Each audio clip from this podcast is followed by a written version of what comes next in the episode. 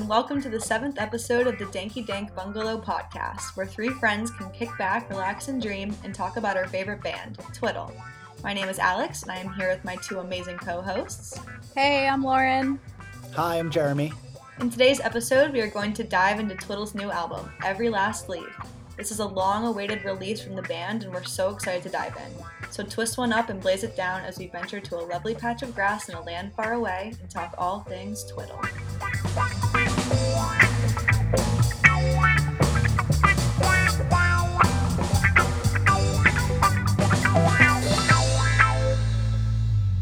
So, in Twiddle news this week, we've actually got quite a few exciting announcements. Uh, first of all, the band has announced fall tour coming up. That's always an exciting one to hear. Uh, this tour is actually mainly hitting venues and areas that they were supposed to hit last fall tour and unfortunately got canceled. But yeah, now we're they're back out there. We're at fall tour. It's going to be a good time. We're stopping starting in Virginia, North Carolina, basically hitting all the South, Florida, Louisiana, Alabama, etc. Um, several nights down in Texas for anyone down there who needs to see the band right now. Definitely a good time. And then they're rounding their way back to the Midwest and coming back east as they look to head to Friendsgiving. Uh, Friendsgiving this year, always at the Capitol Theater.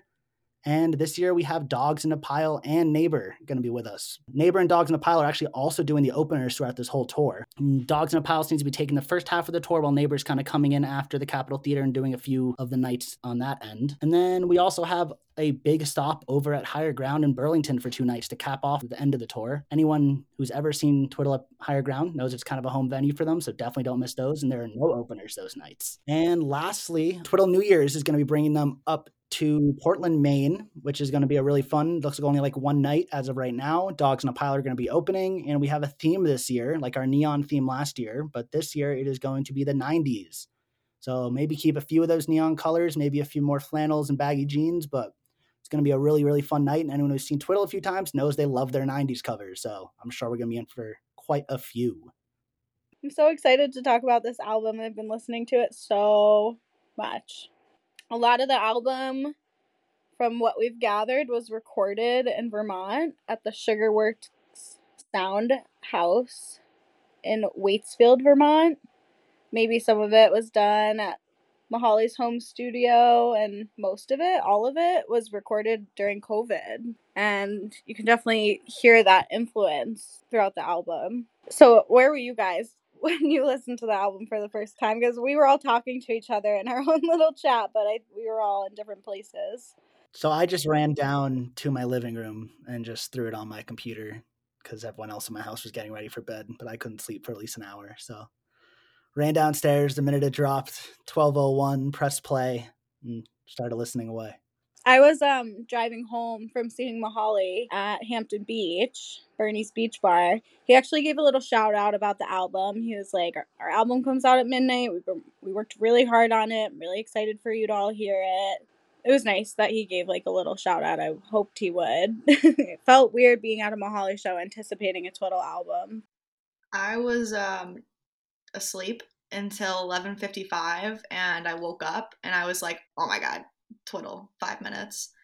And uh, yeah came out of a coma and into the first song which um, was the perfect way to get me out of said coma. Yeah i agree alex. Putting on that first song i was just like taken to a new world almost. Yeah i felt my nervous system immediately start to relax. Like it was crazy. I felt like it tapped into like a part of my soul and I could tell that it was about to be a very special hour of listening to this. Yeah, I have to agree. I really enjoy the way they set the vibe for the album right off the bat. Like I think they had a lot of the themes that you kind of get woven in throughout the album, just kind of represented sonically in the beginning. The nature vibes and a little more of the serenity side of Twiddle. They definitely had some of the hard rocking in here, but I think they were leaning a little more into the serene than they have in a lot of previous albums. I honestly I couldn't have like imagined a more perfect opening personally. And I think I'm just thinking about this now, but it's just so funny how Norb can like tap into such a beautiful, delicate space when he's just such a like crazy human. yeah, as, as we'll discuss later in the album, there's definitely some crazy Norb shenanigans on this. Sure. Definitely interwoven with some of the more tender side of him as we're seeing in the beginning, but I think all all aspects of Norb are represented properly here.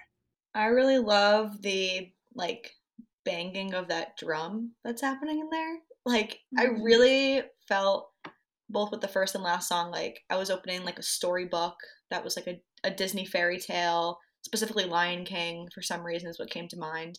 But it definitely feels like you're stepping into this like storybook world along with like the the birds and the nature sounds. It's very thematic or orchestral, almost feels like theatrical. Like it, it, it definitely feels like I'm being, as you're saying, brought into somewhere new. Like it definitely s- is more of like an overarching vibe setter than it is like a necessarily a piece of music. and just the building like the way it builds throughout the whole song is really um like well laid out i feel like like norb is kind of on his own and like mihali's guitar joins in and then the bass and the drums and there it feels like there's other instruments too and yeah it just builds and jumps right into beautiful having the first song lead into Beautiful, I was like, this brings a lot more context to this song, honestly.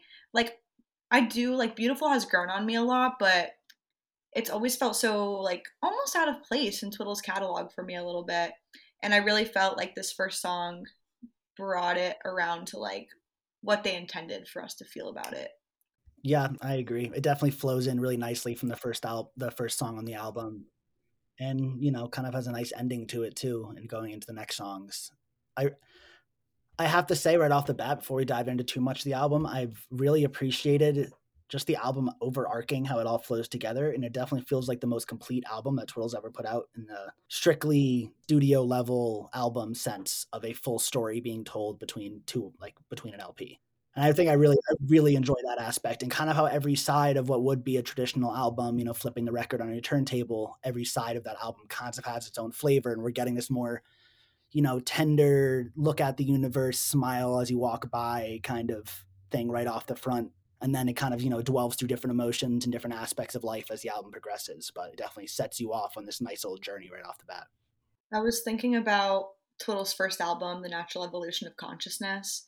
Maybe these albums sort of are their own natural evolution. Like if you listen back to their first album, it's so raw, like it doesn't sound honestly that great from a, like a studio perspective and then eventually you evolve towards plump and that's a little bit more on par with like the studio recording sound that this album brings and then you get here and it's like these perfectly polished finished songs start to finish that all hold like these beautiful lyrics and all of these things and maybe that's Twiddle's evolution in a way, you know. Well, and something I appreciated about pretty much all of these songs is that there's editing and you can hear the editing, but at least I like most of it. Yeah, that's something I've noticed as well, is that it all feels polished, but it doesn't feel overly produced. In the sense that, yeah, right. Like I can tell there's some editing going on. There's some things going on to Mihali's voice, for example, but it still sounds raw at the same time. It doesn't sound processed. It just sounds like, you know, there's definitely been some tweaks to kind of enhance it on a radio style hit. That being said, he definitely still holds the same, you know, emotional weight as he does hearing him live. I think it's funny because beautiful. It's it's just like what what is Mihali talking about? Like is he talking about like nature? Is talking about like a person? Like I just don't know. And then I think like this whole album kind of encompasses that same idea of everything around us is beautiful and it's this supposed to represent this like cyclical nature of life. And I think that opening this album with beautiful is indicative of the album as a whole. Well, and I'm thinking about what you said, Alex. Like you picture the Lion King. I was kind of picturing myself during every last leaf, like walking through a forest, like watching all the leaves fall. When you think of that scene, if you're in that space, wherever you are, if you're like in the middle of the jungle, if you're in the forest, if you're in a field, even if it might at least when it first came out, I felt like it was a little bit cheesy. And then if you actually like picture yourself in a space with all these things he's talking about, it kind of brings it to that next level. Yeah, I thoroughly enjoyed Beautiful the more I've listened to it. As you've mentioned, there's a lot of homages to nature and naturally derived beauty. And in the very end, the last line of it, he says, All the sunsets in a lifetime cannot compare to you. So I really think this is a almost not quite hidden, but it's a lot more of a subtle love song than maybe like, you know, some of his previous ones like Five, which are very much on the nose. You clearly tell he's talking about someone in particular who he has a lot of, you know, deep feelings for. And this one, it feels more overarching, and you know, people who necessarily might not be in a relationship or have a significant other of that sense can also still relate to it very strongly in the sense of just feeling the you know the love and beauty of nature around them. And then kind of that last line in the end really throws that more personal relationship hook on it. So I like that. I think it was nice. Distance makes the heart. I remember hearing it for the first time. I don't remember where I was. Oh, did he? And he put it out on Facebook in a black and white video. so okay, the first time they played it was at I'm pretty sure it was at um, the Connecticut show, like one of those like socially distant shows at this farm, and I went the second night and they played it the first night, and I remember being really upset because I was like, damn, they just played a new song, and it's the perfect COVID song. So perfect for a socially distanced show. And then it was pretty heavy in the rotation for the rest of the year. I remember. I love this song.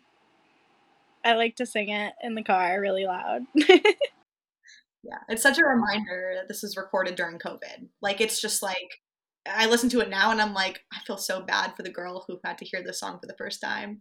Yeah, I'm actually really curious about this one and when it was written because it, from my perspective, it definitely has a COVID sense of distance makes the heart in the sense of, you know, not being able to be as much around the things that you love and want to be around.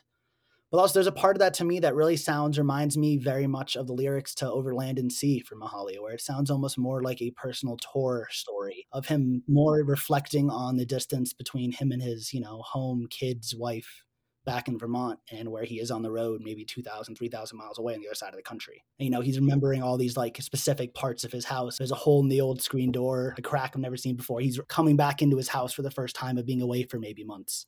Interesting. I think the reason why I always associated with COVID was because, like, so let us sings all the song. So let us sing all the songs that we know and share the melodies that bring us all home. It was always like, I want to be at a Twiddle. Jeremy, I was thinking he found that crack on the floor because he's not leaving his house and he's noticing all these things because he's stuck in his house. Yeah. I love that perspective as well. I actually really, really like that perspective that definitely happened to me being locked inside and staring at the same wall for a few months. and I gotta also say, on "Distance Makes the Heart," I I really love the um, addition of the dobro here from Anders Beck of Greensky. It's our first one of uh, two sit-ins on this album. I think it's a pretty subtle sit-in. I don't think it's really that noticeable unless you're really looking out for it. You can kind of hear the more slidey, twangy side of the spectrum when they're playing here. But I don't know. I think I think it really fits the kind of down down home sitting by a campfire, coming back to your own backyard vibe. At least I picture in my head hearing this song, so I like it a lot. It almost makes it like a folky song, which I appreciated. Yeah, it's very natural, and I think it fits in really well with the first half of the album, kind of being more the lighter, feel good campfire vibes. So, and then we jump into River Drift. Yeah, and River Drift I really enjoyed, but I also don't think it has the same punch for me personally as I enjoy out of the song live the sounds they were using in it, I think, were pretty interesting, especially the use of what at least sounds to me like a glockenspiel in the beginning. Maybe not my favorite. what? you might not know the name, but you've used a glockenspiel. In life. If you've been to preschool in this country, you've used a glockenspiel. What is a glockenspiel? So, I mean, in in preschool, you might have just called them xylophones, but they aren't technically a xylophone. They aren't technically a marimba. They're the kind of small metal xylophone-looking things you hit with mallets and they make very plinky bling bling bling sounds. But yeah, you can clearly hear in the beginning here where it sounds like it's it's along with Norb's keyboard and the guitar kind of in the very beginning, but it's very very plinky. They this song used to be different. Like the arrangement of it was different. Like there wasn't really that like low for the chorus, I think. And they changed it. And I remember hearing the new arrangement for the first time. Like, I don't know, was it the cap? I can't remember now, but it was different before. Yeah, they definitely rearranged it, and I think I I like it better now as well. I think they've done a pretty good job of kind of picking up the pace on a little bit. If you listen to 2018 versions, I think that one, for example, it's out on Spotify and the New Year's Eve show they've released. Right off the bat, everyone's coming in at the same time. The song just starts. And like yeah. you mentioned, now they kind of delay it and it starts off with the first verse. And then when they come in with the first chorus is when the whole band comes in strong. I really like they have changed it up. And also they have like the hits that go on on the second half of the song I think that was also something they added in when they reworked it. Well, I feel like they kind of had to rearrange it a little bit because I actually remember originally hearing this song at a Mahalia solo show, and it was a Mahalia song. And quite frankly, when they made it a Twiddle song, I was not pleased. I really thought that it suited Mahalia better, but now, years later, I can confidently say I'm glad it's a Twiddle song, and I think it the whole band does it justice. I love the um, lyrics of this song.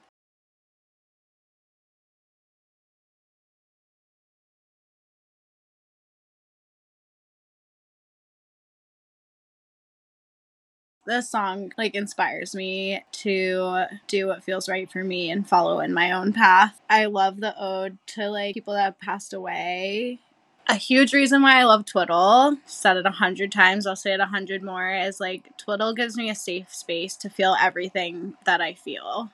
To give me a space to feel sad or to remember people that have been lost in a healthy way that also is coupled by this beautiful independence and individuality is what stands out to me about Twiddle compared to any other band I've really listened to. Yeah, I definitely think this song is them being able to touch into grief more than they really ever have in any of their songs. Definitely not a side of the emotion spectrum that they lean into too heavily in a lot of their music. You know, there's of course Hattie's Jam and some other references to some family and friends of theirs, but it's just not something they really talk about in a very open sense in their music. So I think it's kind of nice to have this side of it where they're able to bring out that emotion a little more and maybe some people who can really relate to that and really need to have that musical output people you know maybe handle some of that grief and process some of the things they've experienced they really provide safe space for that so just kind of the imagery also of river drift where it's kind of this idea of always moving forwards even though you might move apart you know whether that means like a loved one in your life that isn't in your life anymore physically or someone that maybe a friend you've lost touch with over the years just kind of the idea of not dwelling on it and not letting it overtake your life so much as embracing what it did mean to you and what they provided and the good times that were had rather than dwelling on what you're missing and I think it's just a really, you know, it's a very beautiful thought and it's a nice way to handle some of the more intense emotions that come out of life. Well, when the Buddha found enlightenment, he was sitting next to a river and he was looking at it and just thinking about how life is a river. It just continues to move forward. And I think, like, to me, this song feels like less so than when it rains, it pours, but it kind of feels like an anthem for the community in a way because let us not forget this band has been together for so long and like a lot, so many people have come and gone. And since this community has always been so tight knit, like the whole community feels the reverberations of people who pass away it's it's held with a lot of people because a lot of us have lost people in this community that are important to us and it's just a reminder that like yeah the meaning of life is to just keep moving forward in a big sense. That is our mission. To move forward I'm gonna come right out and say it. It might be the bassist in me, but the mission is by far my favorite song on this album. The minute I heard the beginning of it, I knew I was gonna like it, and the more the song progressed, the more I liked it. And the minute Gubb's vocals started, I mean, when have we heard Gubb sing on an album? I've heard maybe some really minor harmonies, but taking lead singing on an album, that's it's amazing, and it sounds good. He sounds great. He sounds so good, and I'm really excited. I really want to hear this one live. He does sound good. I definitely did not know who it was for the first like 10 seconds. I know, I was so confused. yeah, I had seen posts from Grubby and a few other people mentioning that the mission was a Gubb song. So the minute I heard vocals come in, I knew it was him, but like I couldn't imagine him singing it in my head. And for the first few listens, just, you know, it's not really the side of his singing style to really hear that often. Bassists in general kind of struggle to sing along with them they're playing because you're not supposed to play more rhythmically a lot of times as opposed to melodically. So it's kind of hard to keep vocal melodies in sync with what your hands want to do. So hearing him kind of nail it on this in the studio, I'm sure it's a little different when you can kind of piece together things, not necessarily have to play at the same time. But he's also clearly been working on that recently and singing more during shows. So I'm really hoping to hear this one live at some point in the future. I want to hear it live too, Jeremy. I want to know where they're going to take it. There's there's several launch points in it, and um, yeah, it makes me excited. Well, I think when they play it live, it will become clear what exactly the mission is. Unless you guys know, because I I don't know, and I think we will find out when they play it live.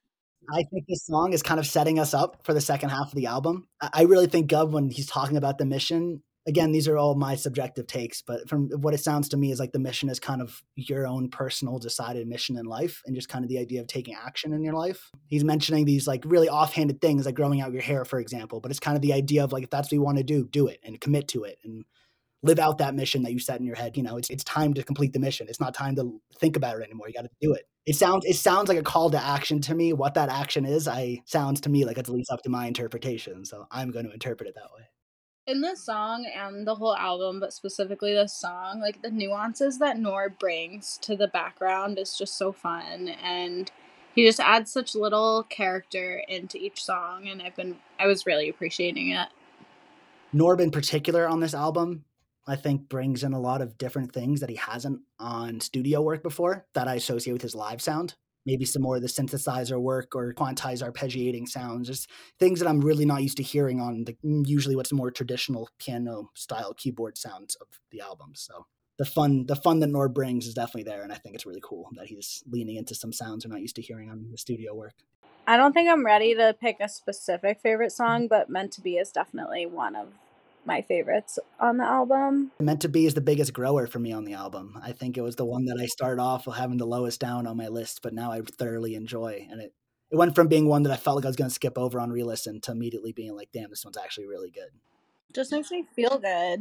It's my favorite of all of like the new Mihali songs. If you want to classify this and the next two songs as like the new Mihali songs. It kind of reminds me, honestly, and this is not a dig, of like a lot of the boy bands I would listen to in junior high.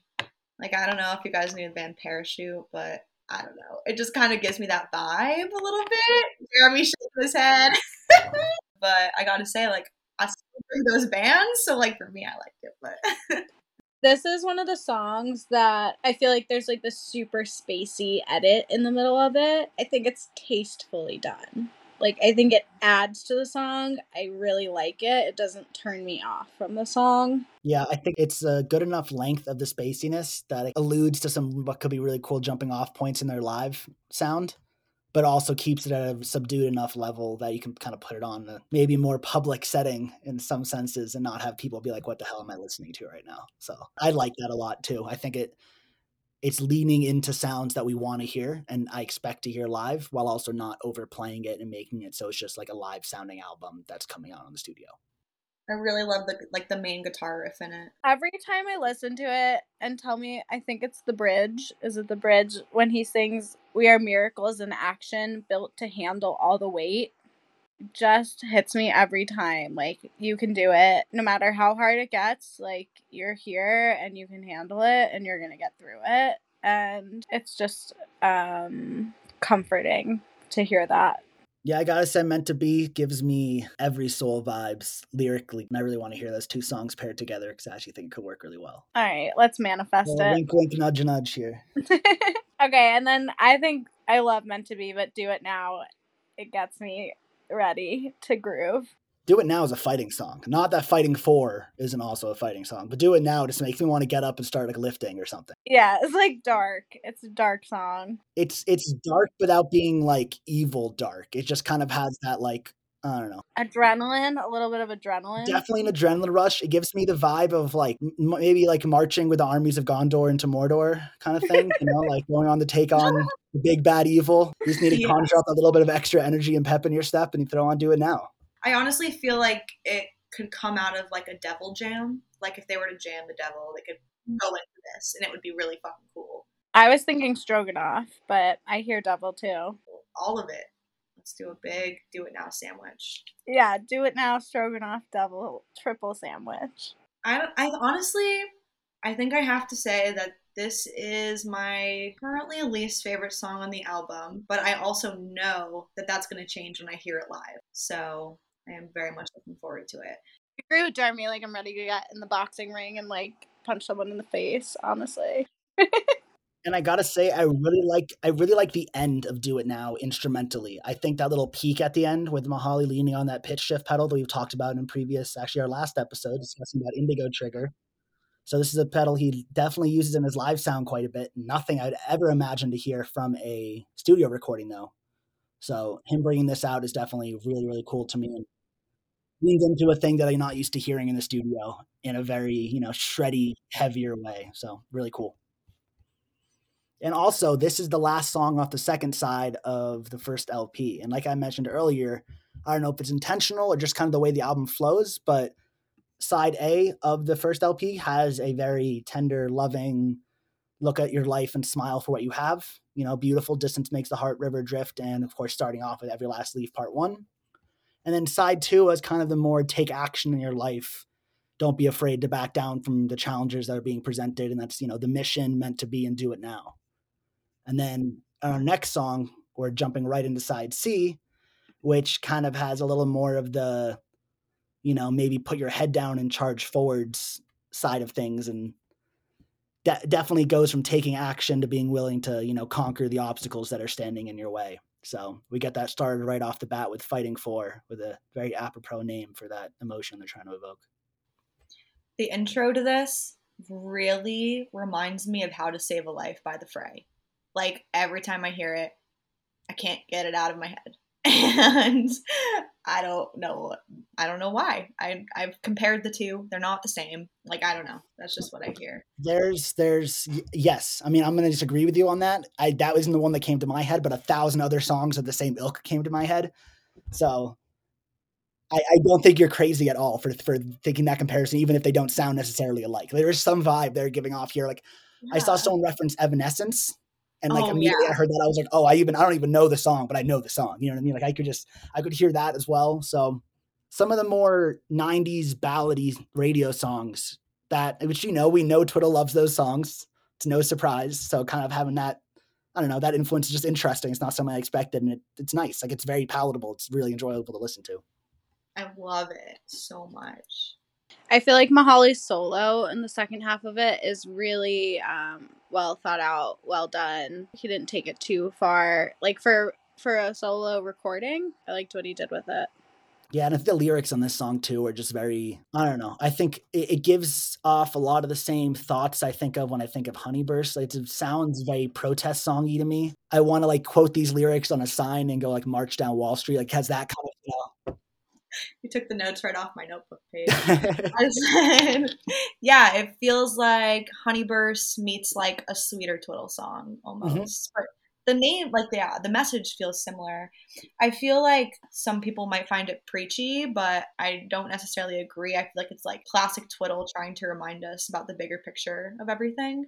And I feel like this is a song that could definitely be shown to like a much wider audience than the jam scene and people would resonate with it, which I appreciate. We were talking earlier about like the progression of the album, and if you just like think about meant to be and to do it now and to fighting for, it's pretty powerful. And then into the devil, which I just love. Like devil is such a different song than fighting for, and brings you into such a different energy. And I like that they did that. Yeah, and The Devil's another one we've gotten the chance to see a decent amount live, and I've heard it was the first single released, you know, off of this album, released all the way back in February now. So we've been listening to this for six months, half a year. I actually really like it. I thoroughly enjoy where they've been taking it live and kind of end of show rocker kind of sound, and I think it's kind of a cool placement for it. I would love to see them stretch it out a little more. And I gotta stay on the studio, um, it gives off very strong Blues Travelers vibes. So having John Popper on it just sounds perfect. And his classic John Popper harmonica shred, which is not something you used to, you know, combination of words you're used to hearing, but if you've heard John Popper, you know exactly what I'm talking about. So that kind of end of the, you know, end of the song climax shred definitely works well with Mihali's guitar style as well. And it make just kind of rounds off this the song with a nice bluesy, chasing, running kind of vibe. So I like it. I thought it was like a funny dichotomy, like the pairing of the devil and fighting for, because fighting for is like society's the issue, and the devil is kind of like I'm the issue personally. So it's, but they both have positive intentions behind it. It's just like it's just classic twiddle, pointing out that like nothing's perfect yet. We all have the like capacity to be better, like on a society level, societal level, and a personal level. Yeah, I would argue that Fighting For while discussing society is very much a personal addressing song. Yeah, where it's more kind of bringing up these you know intense intense problems aspects issues that are currently going on in you know our society around us but it's kind of more presenting you with like the you need to take action like we need to do this kind of thing and then kind of the pairing that in my opinion with the devil i think is really cool because it's kind of something saying here's what you need to do here's what you need to take action about and then the next pairing being like you're going to be standing in your own way and you're going to have to get out of that way as well so like don't you can't let your evils catch up with you. You're going to have to kind of, you know, plow forward and do what you need to do what needs to be done to make the world a better place. You can't just place all the blame on everyone else. You got to take it upon yourself to make yourself better. yeah, it acknowledges like the problems in society, but also, yeah, Twiddle, of course, is going to tell you that, yeah, you're an individual and you got this. Yeah, and I got to say in terms of pairings, I actually enjoyed more than the fighting for and the devil pairing. I liked the uh the pairing of the devil and life back now because I think that is cool of kind of this idea of, you know, having a devil on your back, monkey on your shoulder, whatever you want to call it, of kind of just that little deeper, maybe more cynical, not necessarily healthiest voice in the back of your head, kind of pulling you maybe towards some darker thought patterns. And then having this song right after that kind of saying, "Hey, fight off that devil and don't remember like on the other side of this, you're going to be okay and things are going to feel better and you're going to feel a complete new person." No, I really I like it. And I really like what they did with Life Back uh, on the album. Not what I expected. Again, it kind of also still has a very retains the same sound as I hear from it live.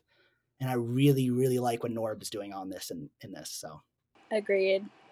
They played like they used to play Life Back Now a lot, and then they just stopped. And I wonder if it's because they were putting it on the album and they wanted us to get a little break from it. But I agree, Jeremy. I think the double into Life Back Now is fun. Yeah, it's one we haven't seen for a while live, has it? I don't know if they played it at all during spring tour. I know it's not on Nugs, but I haven't I haven't checked some of the shows they haven't released. I know the last time that we have seen it um, from release was all the way back in November. Not really in regular rotation these days, but wouldn't be surprised if we start seeing it pop up again. And I hope we do. Yeah, the album version gave me a deeper appreciation for it as a song because I remember when they first played this song, it was at that the Capitol Theater show where they dropped all those new songs at the end of every set, and there were so many bangers that weekend. Like it was like, you know, Slipping in the Kitchen was played for the first time, Just Gravy, like and then it was like Life Back Now just didn't grab me in the same way. And ever since then I maybe haven't been the most positive about that song, but I appreciate it so much on the album, like where it's placed and also like as a piece of music. And yeah, I am excited to give it another shot live. So hopefully that's very soon. Into Jeremy's favorite song. Yeah, I gotta say, Collective Pulse is not one I expected to be hearing back on the album. Kind of like Life Back Now, which is you know when they started playing and then maybe kind of faded out a little bit. Collective Pulse, you know, they they brought it out for maybe like eight shows, I want to say, in 2016, and then it disappeared for about six years, and then all of a sudden it's back. I feel like for a while it was like the most talked about song. Like, why aren't they playing it? Why aren't they playing it? Now it's on the album. Yeah, it's kind of crazy that it, it flipped around and got there like I'll be quite honest, I'm not necessarily the biggest fan of this song. It doesn't just doesn't really do it for me that much. But I will say, since they brought it back and kind of changed it into more of a I don't know white light style jam vehicle, I've been thoroughly enjoying the jams that come out of it and kind of the more lighthearted and fluttery bliss jams and kind of the small funk things that have come out of it over the last two years. But as a maybe like three to five minute song, not my particular favorite, but I do think they did a pretty good job that here on the album made it a little more, you know, palatable, at least for me. Well, if, if we're still looking at all these songs as sort of like a story, once you have your life back, now you're able to have like you have good times headed your way, and I feel like they pair well together. And then they it, pair, it pairs well with the next song, Inside, because it's just like okay, you have your life back now. Okay, now we're gonna party with the next two songs. I think that like it's the perfect like evolution of what a lot of people go through. Like once you feel good on a personal level, now you're able to enjoy the things that you're able to enjoy again. Seeing twiddle, you know. and collective pulse what always stands out to me every single time is all alone is not a reason anymore. I can't even count how many twiddle shows i've gone to by myself knowing i don't even know who's going to be there but i know when i get there i'm going to have friends and family there. So i don't really have that in any other music scene where i just know like i'm going to have a group of people that like have my back no matter what. And that's just such an important thing. Like, yes, the music is so great and speaks so much to my soul, but the community that's come out of that music for me is priceless. And that's what this song represents to me is the people that make up the scene.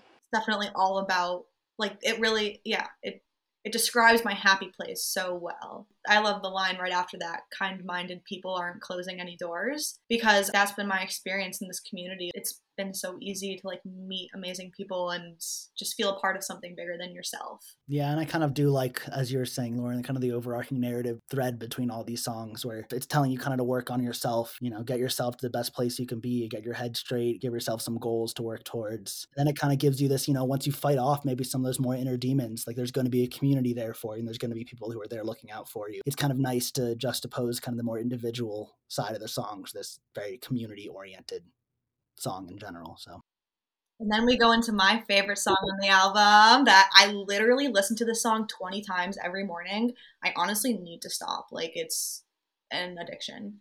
Um, I knew it. I knew it as soon as the first five seconds of the song played that this was about to be my favorite song on the album. And not only is it my favorite song on the album, it is like one of my favorite Twiddle songs, which is surprising for me because honestly, none of the Brook songs have vibed with me super hard besides Dusk Till Dawn. I was not anticipating this. I feel like Brook's voice sounds so good. I want to hear it. Just like the salsa beachy vibe is incredible. Like I cannot be sad while listening to this song. Some of these Brook songs, this one now added in there as well. Second Wind's another one, but they all give me a sound of uh, playing a beach level on a Mario Kart game.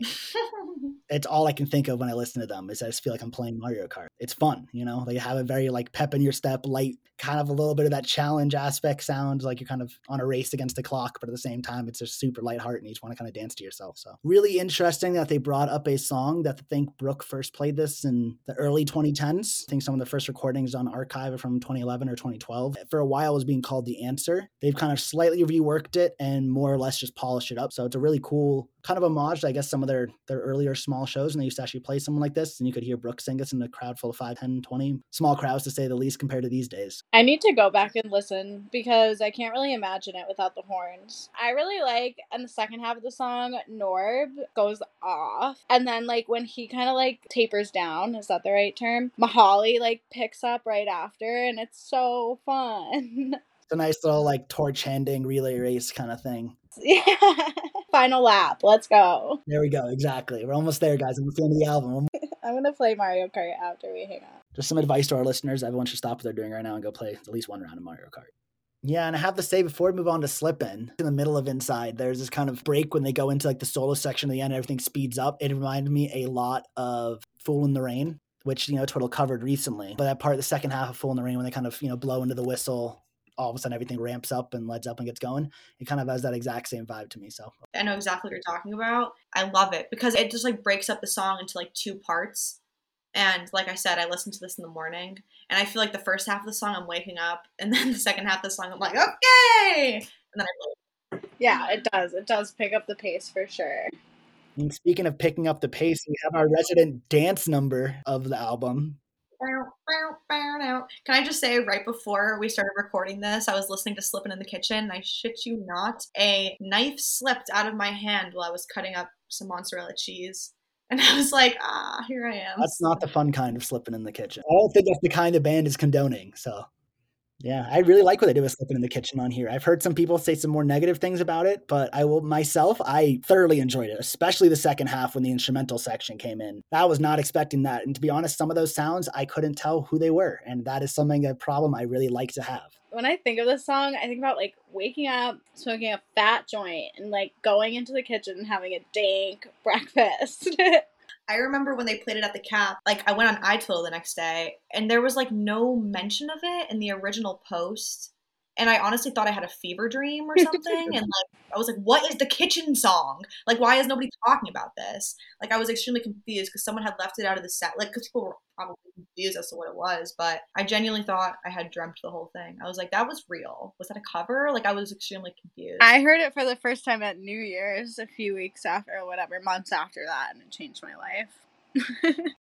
When I first heard it at Friendsgiving, I literally looked over to the friends I was with at the time and I was like, guys, this is a Twiddle song about breakfast food. Like, I think I'm in heaven right now. Like, mind you, one of our Friendsgiving routines is hitting like a good Saturday at 2 p.m. before the show, hitting one of the diners nearby in Portchester area, being filled up with diner eggs and bacon and sausage and pancakes, and then hearing that song while I'm trying to work it all off is just like the perfect combo. So and then like I said, that instrumental ending is just so interesting. And I think I think a lot of it was Gubb with some of his crazy like heavy effect processing pedals going on there, but it almost sounded a bit like Norb at times, and it also almost sounded a bit like Mihali's MIDI guitar he'd been using a bit during the past fall tour. I thought it was really cool. I have to say, I like this song better live, but there are some really nice intricacies in the recording that I haven't heard live that I'm like excited to see if they bring that into their live shows. Oh, oh my gosh, I can't believe I haven't said this yet. And the chorus in the background, they're like, ooh. Yeah, and I think the vocals, the little vocal effects done throughout the whole album, I think are awesome. The background vocals, grinds, it's something we're not used to hearing from them, and it sounds good. Like it sounds great.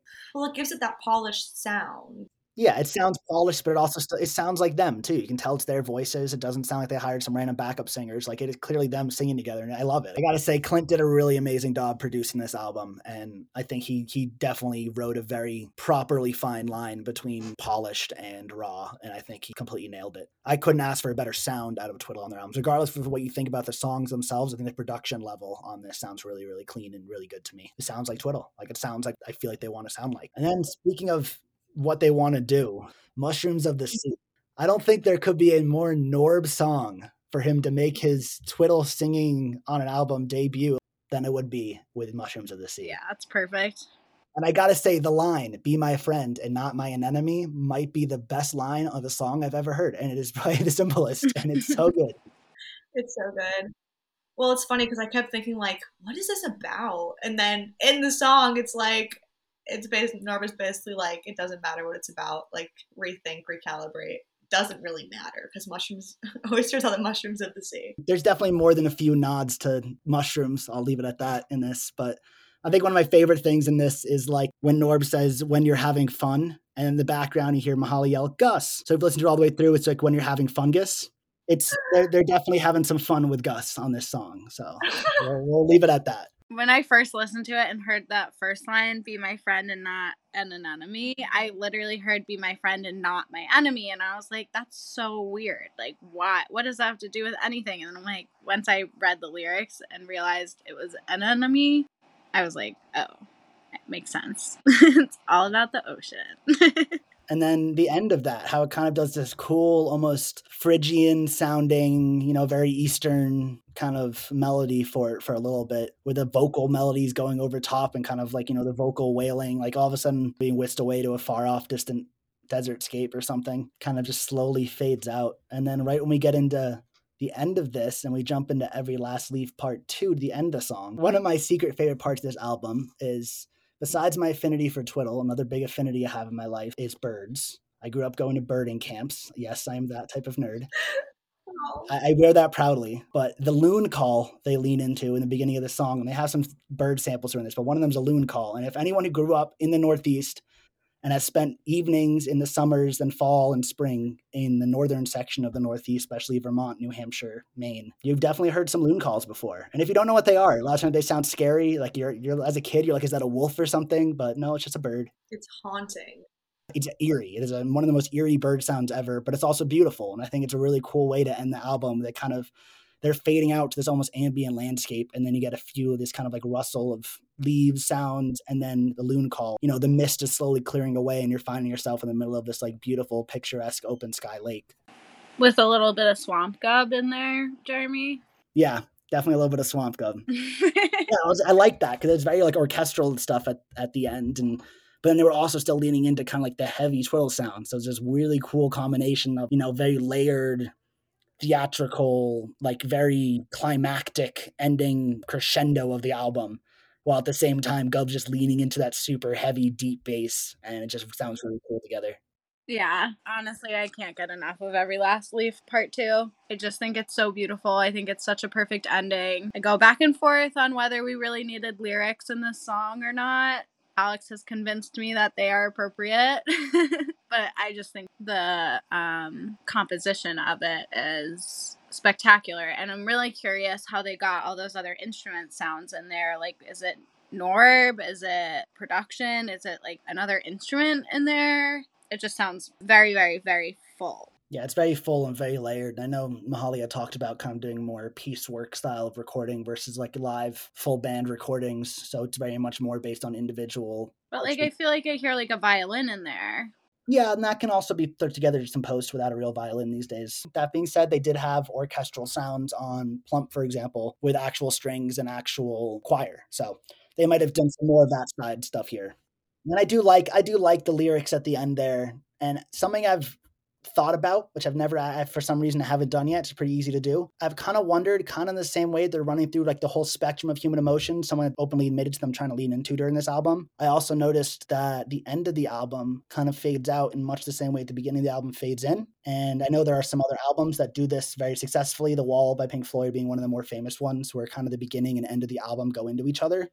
So you kind of have this infinite cyclical album. And I think on an album that's kind of about, you know, the the flow and nature of life itself and the process of emotions that we all go through throughout the thing we call life. I think it's really cool to maybe have an album that's kind of cyclical in that nature, which is, as they say, every last leaf wants to fall into the ground. And then they kind of end that with even more, you know, one more life filled with a sound. So like they kind of, it, it ends in this this line where it's like everything's going to fall down, but then it's going to start back up again. And I think it's kind of cool that the whole thing is just completely cyclical like that. And then, you know, you want to start right back at the beginning when the album ends. Oh, and I did. I went right back to the beginning and listened again. totally agree. And I also think that, like, a big part of it you know, like with Inside being from at least 2011, it's really covering so much of what Twiddle has done in the past like decade. And it's just like all of picking up all these songs from all this long gone time as well. Like, I think it's a statement for the fans as much as it is for the band. It is such a special album that has so much meaning and intention behind it. It's hard to not love it simply from that perspective as well as musical yeah, this really does feel like a turning point album for the band. At least it sounds like one. Um, and I know they've teased very, very mild teasing. I, I know better than to get any expectations of dates, but they have teased that they are already thinking about doing more studio work in the near future. Maybe I've already gone at that. So I have a feeling we're going to be getting some even more new stuff on the horizon. And this is only the tip of the iceberg when it comes to this sound they're kind of starting to delve into and some of the more studio explorations that they're enjoying. So curious to see what comes next and curious to be able to see what happens live to all these amazing songs. I like that every song lets me look forward to what's going to happen when they play it in a show and how there's going to be so much evolution to this music. And this is just the beginning of it. And it's such a beautiful, solid foundation of what's to come. So we'll see. Maybe during fall tour, maybe even during some of the shows coming up in around Labor Day, we'll be seeing some of these songs brought out. So there are definitely some hometown throwdowns coming up nearby. So y'all out east might be getting treated to some new new. I'll be jealous, but I'll be cheering on for you guys. Well, that's it for today's episode. Thank you so much for tuning in. We'll be back with another episode in just a few weeks. Give us a follow on Spotify, Apple Podcasts, or Google Podcasts to be notified of any new episodes we put out. We hope you all have a fantastic week, smile proud, and enjoy the scene.